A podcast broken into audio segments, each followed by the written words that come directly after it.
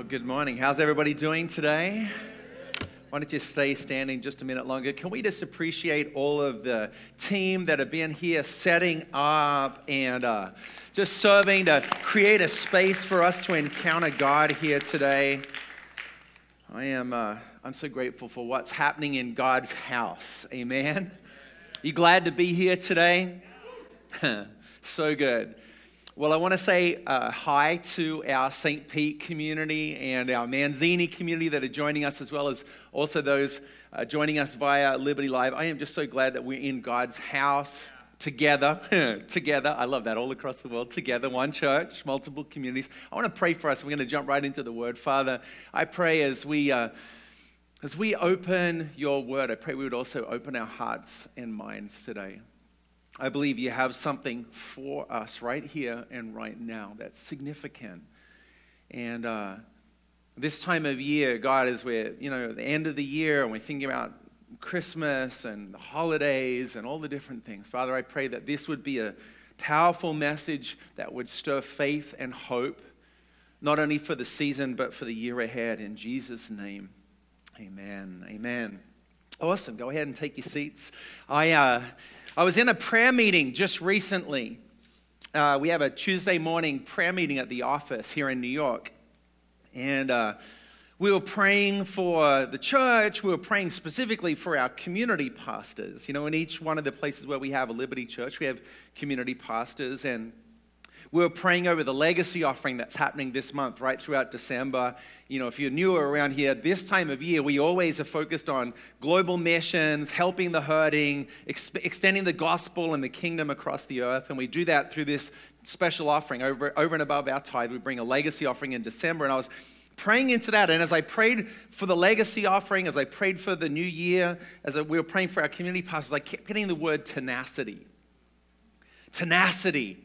And I was thinking about the intersection of tenacity and our faith as I prayed for them, you know, not only for the legacy offering, but, you know, each one of our communities, almost like a family. As a parent, each one of your kids always have different things that you're believing for or, or breakthrough. And I'm thinking about this community that needs a venue or this community that's, you know, looking for leadership in certain areas, whatever it was. I kept getting the word tenacity. And so it's out of that kind of thinking and some scriptures I've been wrestling with that I want to bring you a message today simply called Tenacious Faith. Tenacious faith. Faith can move mountains. Can I get an amen this morning? Faith can move mountains. And I received a testimony literally just last night. I got permission. I'd heard of a story of a healing miracle in our church. I reached out to the person that had shared it with me, Laleh, who oversees prayer for our church. And, and she got permission for me to share the story of Catherine Williams from the Upper West Side. This, this, this testimony has literally happened in just the last handful of days. And this is what Laleh wrote. She said, um, Catherine has always had overly high arches in her feet, so high that she walked on just her heels and toes. It caused her a lot of pain in her feet, issues in her legs, other issues going right up her body. Since the body is connected, everything was out of whack all the way up. The doctors had recommended that she would have a surgery where they would break both of her feet and insert metal rods to flatten her feet out. And she'd put off the surgery for some time because of its invasiveness. One night, our community group, who loves community groups? We have these amazing uh, groups right across. In fact, about ninety percent of the, the number of people you hear, see here on any given Sunday are also involved in these community groups where discipleship and relationship and really thriving in community happens. Anyway, in her community group, which this season was called the Basics of Supernatural Ministry, that sounds fun, they came around and prayed. And first, we noticed that she had one leg that was three quarters of an inch shorter than the other. So we prayed and it grew out to match the other right before our eyes.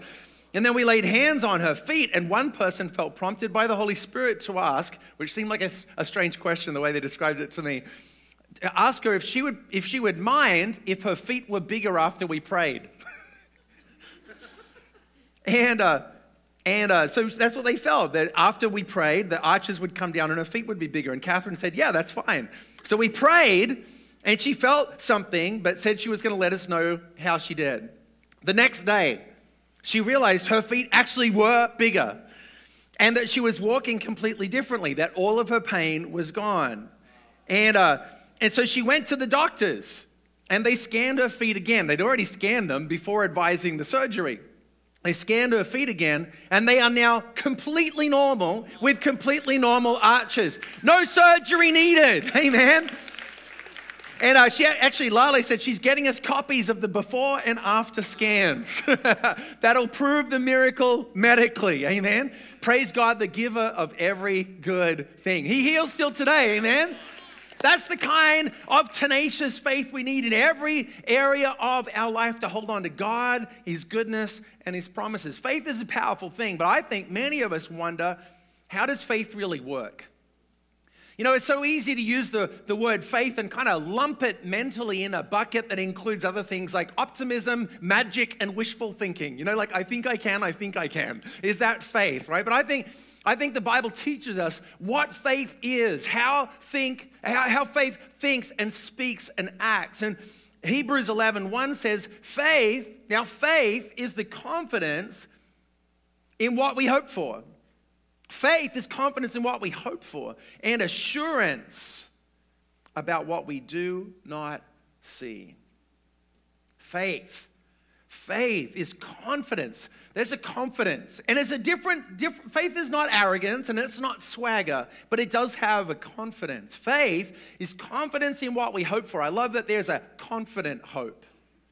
I don't think oftentimes the hope we see in the world is a confident hope. But that's what faith is. It's a confident hope, and it says an assurance about things we do not see.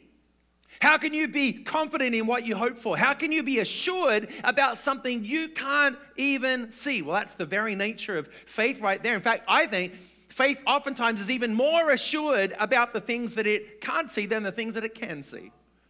That's just how our faith works. The New King James translation of that same verse says faith is the substance. It's the substance of things hoped for, and it's the evidence of things unseen. So not only, like the N I V puts it, is it a confident hope and an assurance about the unseen things, but faith also has substance and produces evidence. What a great thought for you and I this morning, to believe, to engage this kind of faith. Faith that would be substantial, to rephrase it. Faith that would have a substance to it. It's not a flimsy faith, it's a substantial faith. That would produce evidence. It sure produced evidence in Catherine's life, hello, before and after scans. Evidence of a substantial faith, of a faith that moves mountains. There, there is certainly, in, according to Scripture, a gift of faith. And I think sometimes we dismiss our own faith because we compare ourselves. You know, the Bible talks about all sorts of spiritual gifts, you know, like the gift of prophecy or a gift of mercy. And there is a gift of faith. And I think sometimes when maybe we dismiss ourselves, like, oh, I'm not really a faith person, what we're doing on the inside is comparing ourselves to some who have this special gift of faith or a dispensation of faith.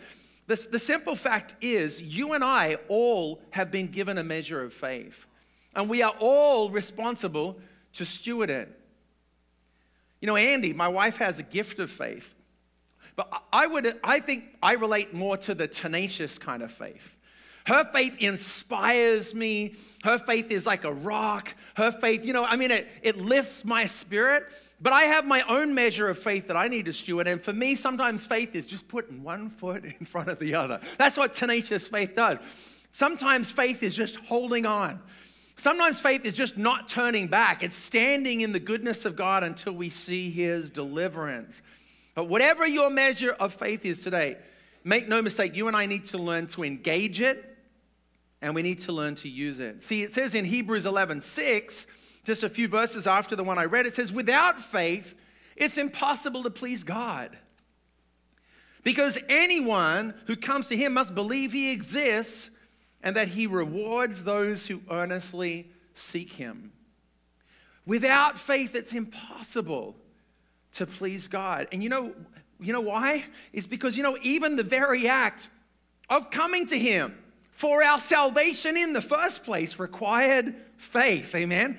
So sometimes people will say, oh, oh, I don't really have faith. It's like, okay, well, if you're saved, if you gave your life to following Jesus, if you accepted what He did on the cross as payment for your sins and you're following Him, you have faith, because just that very act required it. But do we keep that faith that moves us to salvation, that moves us to repentance, that faith that brings us in alignment with the gift of God? Are we keeping that faith now engaged in our everyday life? Are we living a life of faith, to walk by faith as the scripture puts it and not by sight? See, this message started to brew in me about a month ago. I've been studying my way through the book of Romans in my devotions. And I came across a passage which is going to be our main text for today in Romans chapter four. Romans four, verses eighteen to twenty-one. And these verses here, for me, started to unlock what I see is really four hallmarks of tenacious faith, four keys to living a life of tenacious faith. And uh, the context here, by the way, as you're turning to Romans four, is that Abraham, or Abram, Abraham and his wife Sarah, they're old, but they've been given a promise by God that, you know, in fact, one time, you know, that God, God has him walk out under the night sky, says, try and count the stars. That's how many of your descendants are going to be. But at the moment they got the promise, they had zero children, right? Didn't seem like they were on track to fulfilling God's promise. They were old. It seemed like the opportunity had passed. Everything in the natural seemed to point away from answers to promises and prayer. And yet, in Romans chapter four, it shows us something of Abraham's faith. And I think this is relevant not just as a historical study or a character study for you and I. I think this is what it looks like to live a life of tenacious faith here today for you and I. It says in verse eighteen, it says, against all hope, Abraham in hope believed, and so became the father of many nations.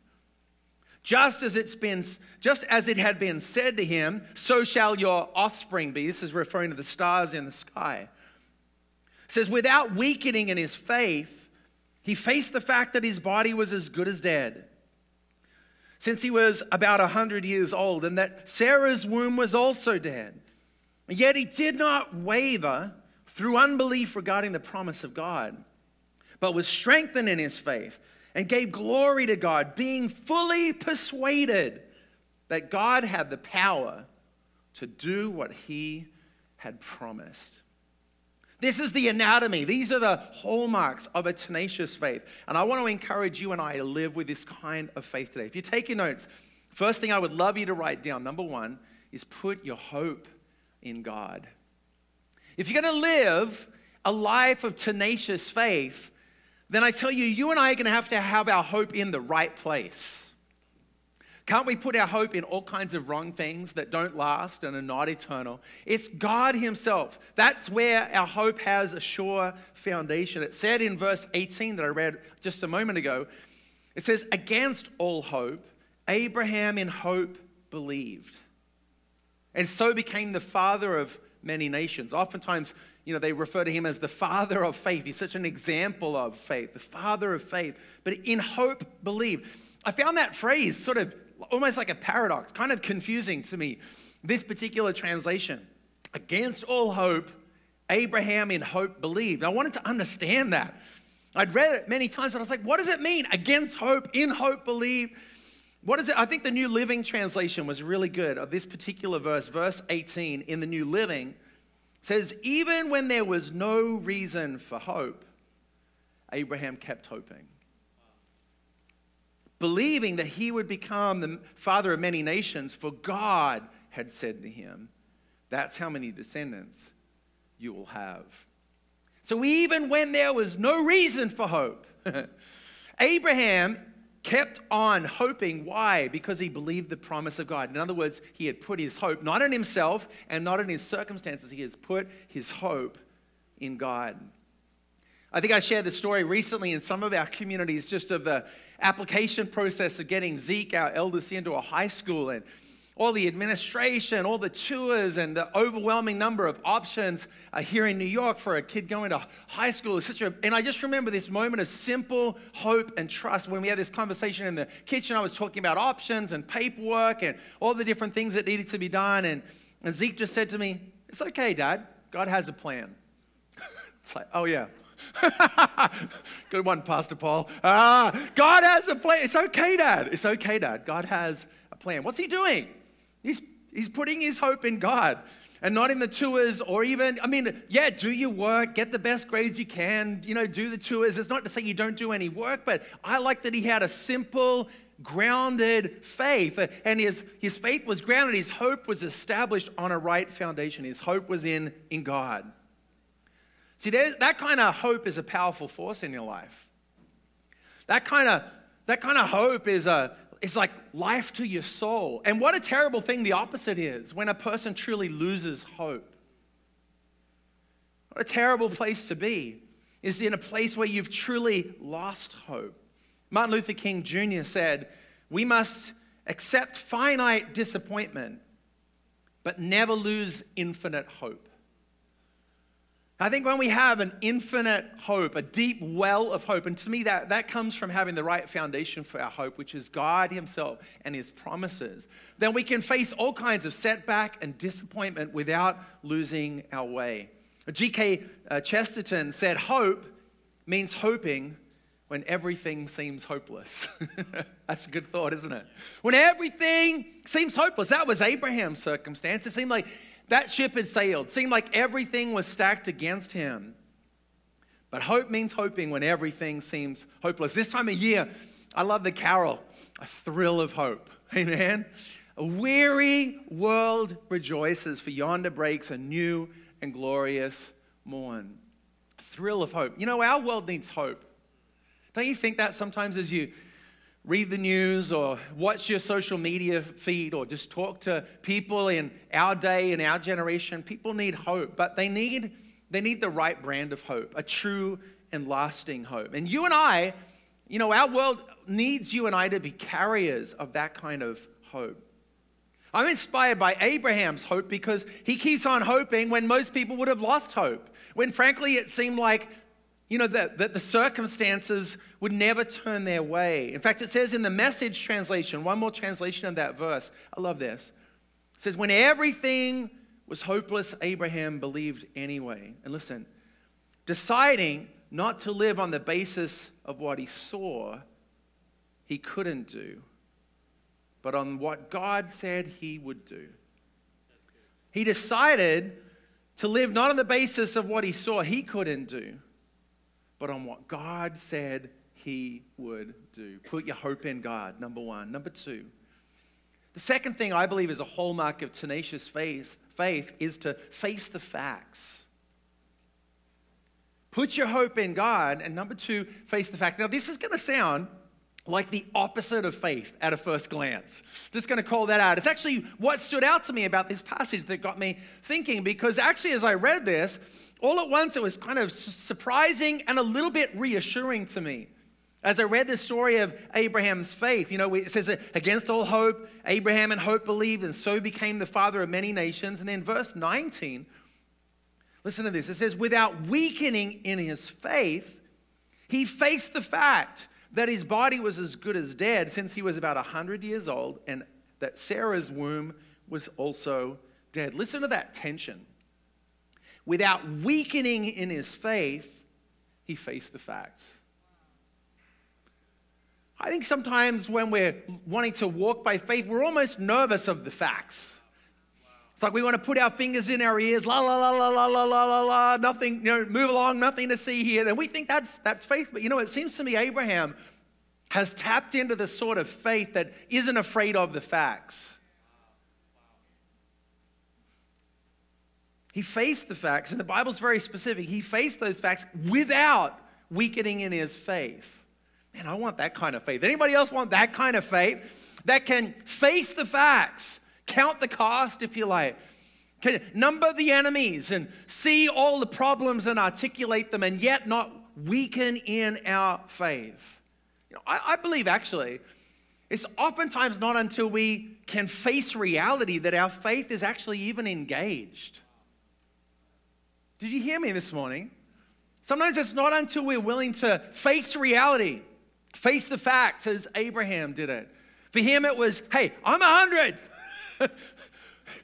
Shops closed. We're not supposed to be having kids anymore, right? It seemed like this is this is crazy. He faced those facts without weakening in his faith. How can you and I do that? Look at the things. I, what are you believing for today? I mean, What is it that's facing you in your finance, in your relationship, in your walk with God, in your health? I don't know what it is for you, where you need a miracle today, but I wonder if all at once you could face the facts and not weaken in your faith. What a powerful thing that is.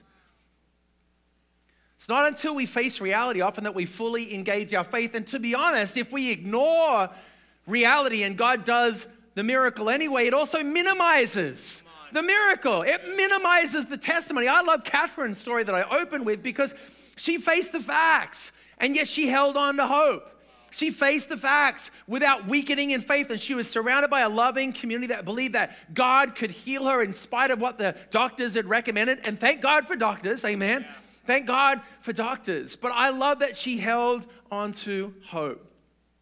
I love that because she did that and because they believed for a miracle at the end, God gets all the glory, amen. You see, faith is not determined by facts. Faith is not determined by probability. Sometimes we call it faith and all we're doing is calculating probabilities. It's just optimism. It's just extrapolating the past into the future. That's not faith. No, faith is determined by God's word, and faith is made confident by God's faithfulness.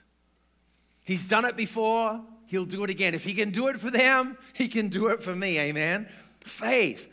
Faith is not undermined by facing the facts because faith is not built on the facts. Amen?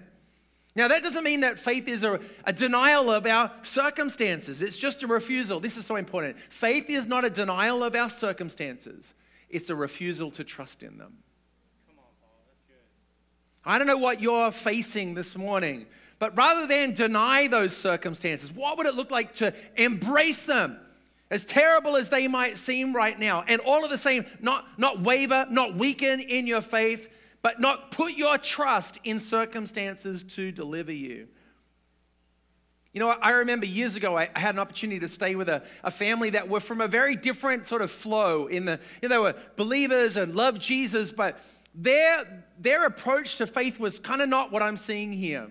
It was much more like a denial of the facts. In fact, one time when I was staying with them, uh, one of their kids broke their arm. And he had tears in his eyes. He was visibly in a lot of pain. And me, in my ignorance, not understanding how they approached faith in their family, said to him, "Are you going to go to the doctor?" And with tears running down his face, he says, he's like, "Oh no, my arm's not broken." And that was, for them, what faith looked like, was like, I'm not going to give this broken arm any power by saying that it's even there. And to me, there's kind of a danger in this. I mean, first of all, whatever you think about responsible parenting, just put that to the side for just a second. But regardless, I think I think it's a pity when we can't face those facts. Like, okay, the arm is broken. I think you can say an arm is broken, and yet God can heal it all at the one time. I don't minimize God's power by verbalizing my circumstances. If anything, all the more the miracle. Because then if he heals it, well, it's like, well, was it broken or wasn't it broken? If it was broken and it's healed, praise God, amen? But I don't think faith has to be a denial of our circumstances. That's what I see in King David when he faces down Goliath, when all the armies of Israel are lined up against, against this giant, and he goes before King Saul for permission to be the one to do battle. He doesn't say, he's not so big. He doesn't say, he's not a giant. I, you know, what, what, is it, what does he say? I killed a lion and a bear. He bit a shepherd boy out in the field. He'd face down real foes. He didn't deny the risks and what was involved, but he's, he's like, he, but he's what he, what he was angered about was that he was defying the name of the Lord our God. I've, I've been reading a great book that I highly recommend for the men of the house called Fathered by God, by John Eldredge, Fathered by God, incredible book. And he said this about, about David. He said, there's a settled confidence in the boy. He knows he has what it takes, but it's not arrogance. He knows that God has been with him. He will charge Goliath and take his best shot, trusting God will do the rest. And that knowing only comes through experience. Amen?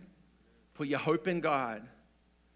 Face the facts. Number three, don't waver. It says, without weakening in his faith, he faced the fact that his body was good as dead since he was about one hundred years old, and Sarah's womb was also dead. And then verse twenty says, yet he did not waver through unbelief regarding the promise of God, but was strengthened in his faith and gave glory to God. He didn't waver. You know, we walk by faith and not by sight. So all at once, facing the facts doesn't weaken our faith and yet can be strengthened instead. And, and spiritual maturity is oftentimes, I find, holding two things in tension. That's what we're doing right here. We're facing facts and, what, and yet all at once we are not wavering in our faith. I actually believe we can grow in our conviction that the promise will come to pass. I wonder what it was like. Just put yourself in the story of Abraham and Sarah for a moment. What was it like for them in the time between the promise and the promise coming to pass? I mean, they promised a child, but what was it like when that time of month approached every month? Is it now? I mean, what do you think all through Scripture? Think about Think about all the times that there were promises and then the waiting. Think about Joseph and his vision and then all the things that went south almost immediately afterward. Think about David, anointed king. Think about all of these greats through the Scripture had a promise and yet had so many opportunities to waver along the way. Is God going to come through? You know, there were physical realities facing Abraham and yet he didn't wasn't deterred in his faith. And I, I was interested in that word waver. Like, what does it mean to waver? And uh, and so, you know, this is the, the, the word here, the Greek word that we translate waver in this translation is diakrino. And, and to drill that, it's really two words put together. It, it means this. It means to separate or separate thoroughly, to withdraw from. So he didn't separate from or withdraw from the promise. To it does. It means to oppose or to discriminate. Or, or reflexively hesitate, to contend or to try and make different, or even some of these mental ways that we can waver, to discern or to doubt, to judge or be partial, which results in staggering or wavering. I love this thought. This, so Abraham has made this, deter- he's, I'm not going to separate from, I'm not going to contend with or push away from. I, I you know, I, I am, I'm not going to hesitate in the face of the promise, and I'm not going to get all up in my head discerning and doubting and judging and being partial. He, he trusted God and his faithfulness. We we had a, a great experience this summer just of a miracle in our family with, with the search for an apartment. And it'd been such a, you know, I guess in the scheme of things, it doesn't seem like such a big deal. But if you've ever been there, when you're looking for a home and it, and it's like, okay, like we're facing the facts that, that it seemed like, well, you know, this is, is there something out there like that we can afford? That's what we're believing for. We're walking in the goodness of God. But we, in the end, we looked at forty places. Oh my Lord, there's so many, so much time and so many tours. And we, we applied multiple times to places and got rejected. And it's like, okay, what... There's that temptation starts to come in, to judge or, you know what I mean, to, to push back or to rationalize, explaining away the faith that we had in our heart that God had something different for us and we just weren't seeing it yet. But you know, uh, what a victory it was when in the end, just holding on to hope and continuing to speak out in faith, sometimes in spite of what we were seeing, to, to finally walk into that place, to get that acceptance letter, amen?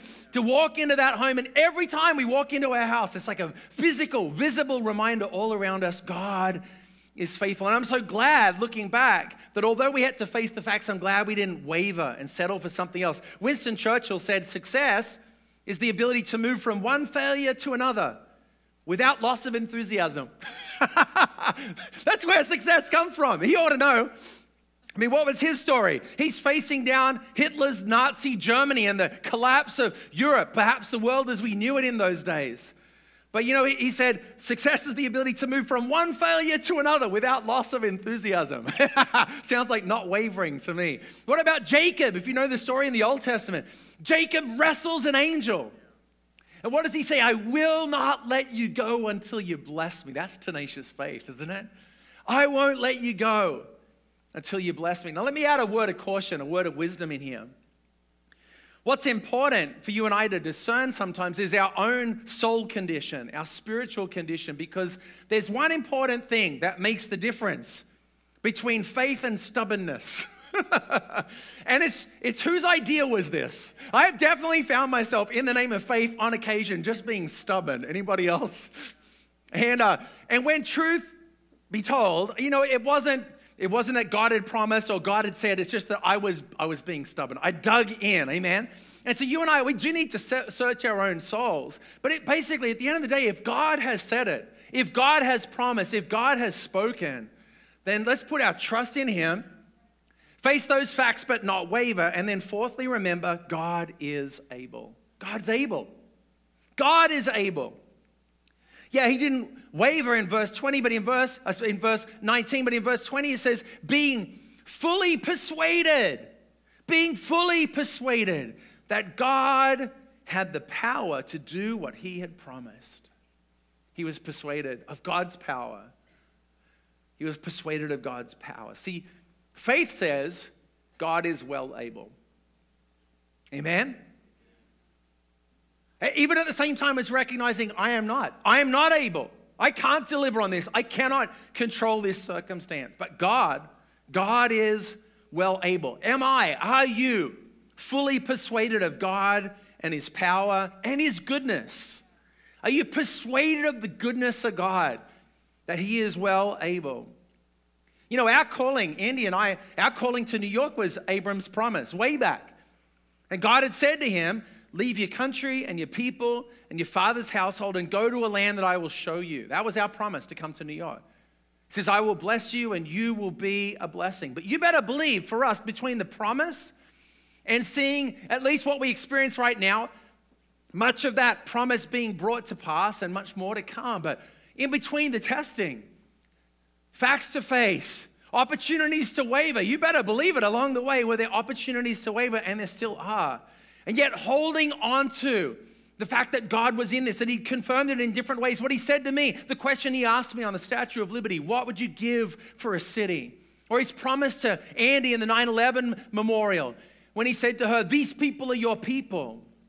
The way he gave us, both of us, the name of our church separately. And Andy had even journaled about it without even telling me. I mean, all of these things were like promises for us to hold on to in those times when it seemed like, how's this going to work? Like nearly going bankrupt on the edge of, like on the verge of launching this church, if you've heard that story. We nearly completely ran out of cash. It was terrifying. I remember calling people desperately, pray for us, we're going down. And yet the reality is God is faithful. We held on to hope. We didn't waver, even when it seemed crazy, even as we faced the facts, even as we did the spreadsheets. This just doesn't work. But God, amen? There are going to be hard days, church, along the way. And maybe you're in those days right now, hard days, discouraging moments, maybe discouraging seasons. And that's true of Scripture. I already mentioned them. Think of Joseph, all those years, in a pit, in prison, wrongly accused, overlooked, or so it seemed, but God. Think of David, promised the kingdom, and yet persecuted, hunted down by a king who'd abandoned God, and God was abandoning him. You know, one, one word of caution that I would offer you is, is in this space where we're facing the facts and determining to not waver, let's not take things into our own hands. You know, every man and woman of God in the Bible, I love that the Bible doesn't just give us the good parts, it paints the whole picture. And there was a moment when Abraham and Sarah tried to take the promise of God into their own hands. And when it seemed like God was taking, quote unquote, too long, they cooked up a plan to make God's promise happen for him, which is never a good idea. And Abraham sleeps with the maidservant Hagar, and sure enough, she conceives, but it's not the child of the promise. And along comes Ishmael. You know, that's a picture for you and I oftentimes of what happens when we try to take matters into our own hands instead of having tenacious faith, instead of putting our hope in him, instead of trusting in God and God alone, instead of remembering that God is able, we try and, you know, t- take a, a, our own abilities or use our own abilities to bring it to pass. And God in his faithfulness took care of Hagar and took care of Ishmael. But you know what's interesting is, you know, Ishmael ends up becoming a thorn in the side of the promise of God for, for the next generation. And instead of trusting God and doing what ought to be done now for generations, for centuries. In fact, even, even what's interesting is modern day Islam traces its roots back to Ishmael. Isn't that interesting? And their descendants from Abraham. So it's a dangerous thing for you and I, when we try and take matters into our own hands and we try and bring God's promises to pass for him. So let's make it, as I, as I land this today, Let's make this practical. Make it personal. Think about a circumstance in your own life right now where you're believing for a miracle. So number one, put your hope in God. And be aware of anywhere else you're trying to put your hope instead of him. Put your hope in God. Number two, face the facts. If there's any part of you that's wanting to do this or wanting to say my arm's not broken, then just for a minute, put all of that aside.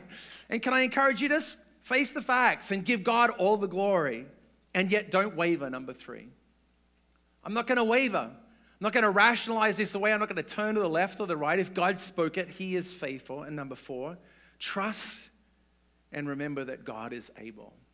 Amen? Amen. God is able. I, I believe I, I believe that two thousand nineteen, I, I, I got this phrase the other day, the year of faith.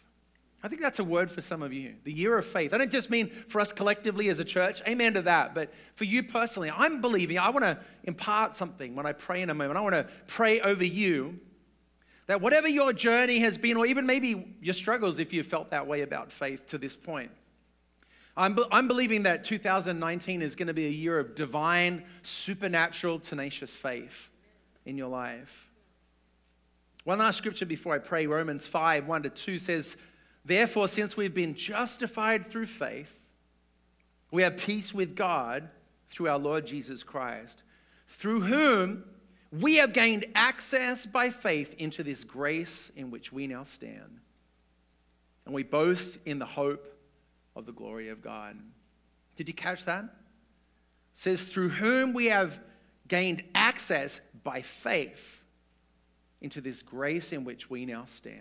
You know, even grace itself, friends, is accessed by faith. And so I'm believing right now as I pray, and somebody in a moment after I pray is going to come and uh, extend an invitation to you and I to follow Jesus and to accept what he did on the cross as payment for our sin. But I want to pray for you this morning and impart faith. Amen. Can I have every head bowed, every eye closed across this place? Before we extend that invitation to you this morning, let me pray. Father, we want to be a people of tenacious faith. I'm so inspired by Abraham's story. I'm so inspired by his story this morning, and I'm grateful to you, Lord, that we have his example in spite of facts and circumstances. I'm grateful to you that he didn't waver, that he held on to hope and he put his hope in God, that he trusted in you alone. And God, I just pray a supernatural, divine impartation of faith over every person across this place this morning. Let us be a people of faith, and let two thousand nineteen be a year of faith for them. In Jesus' name.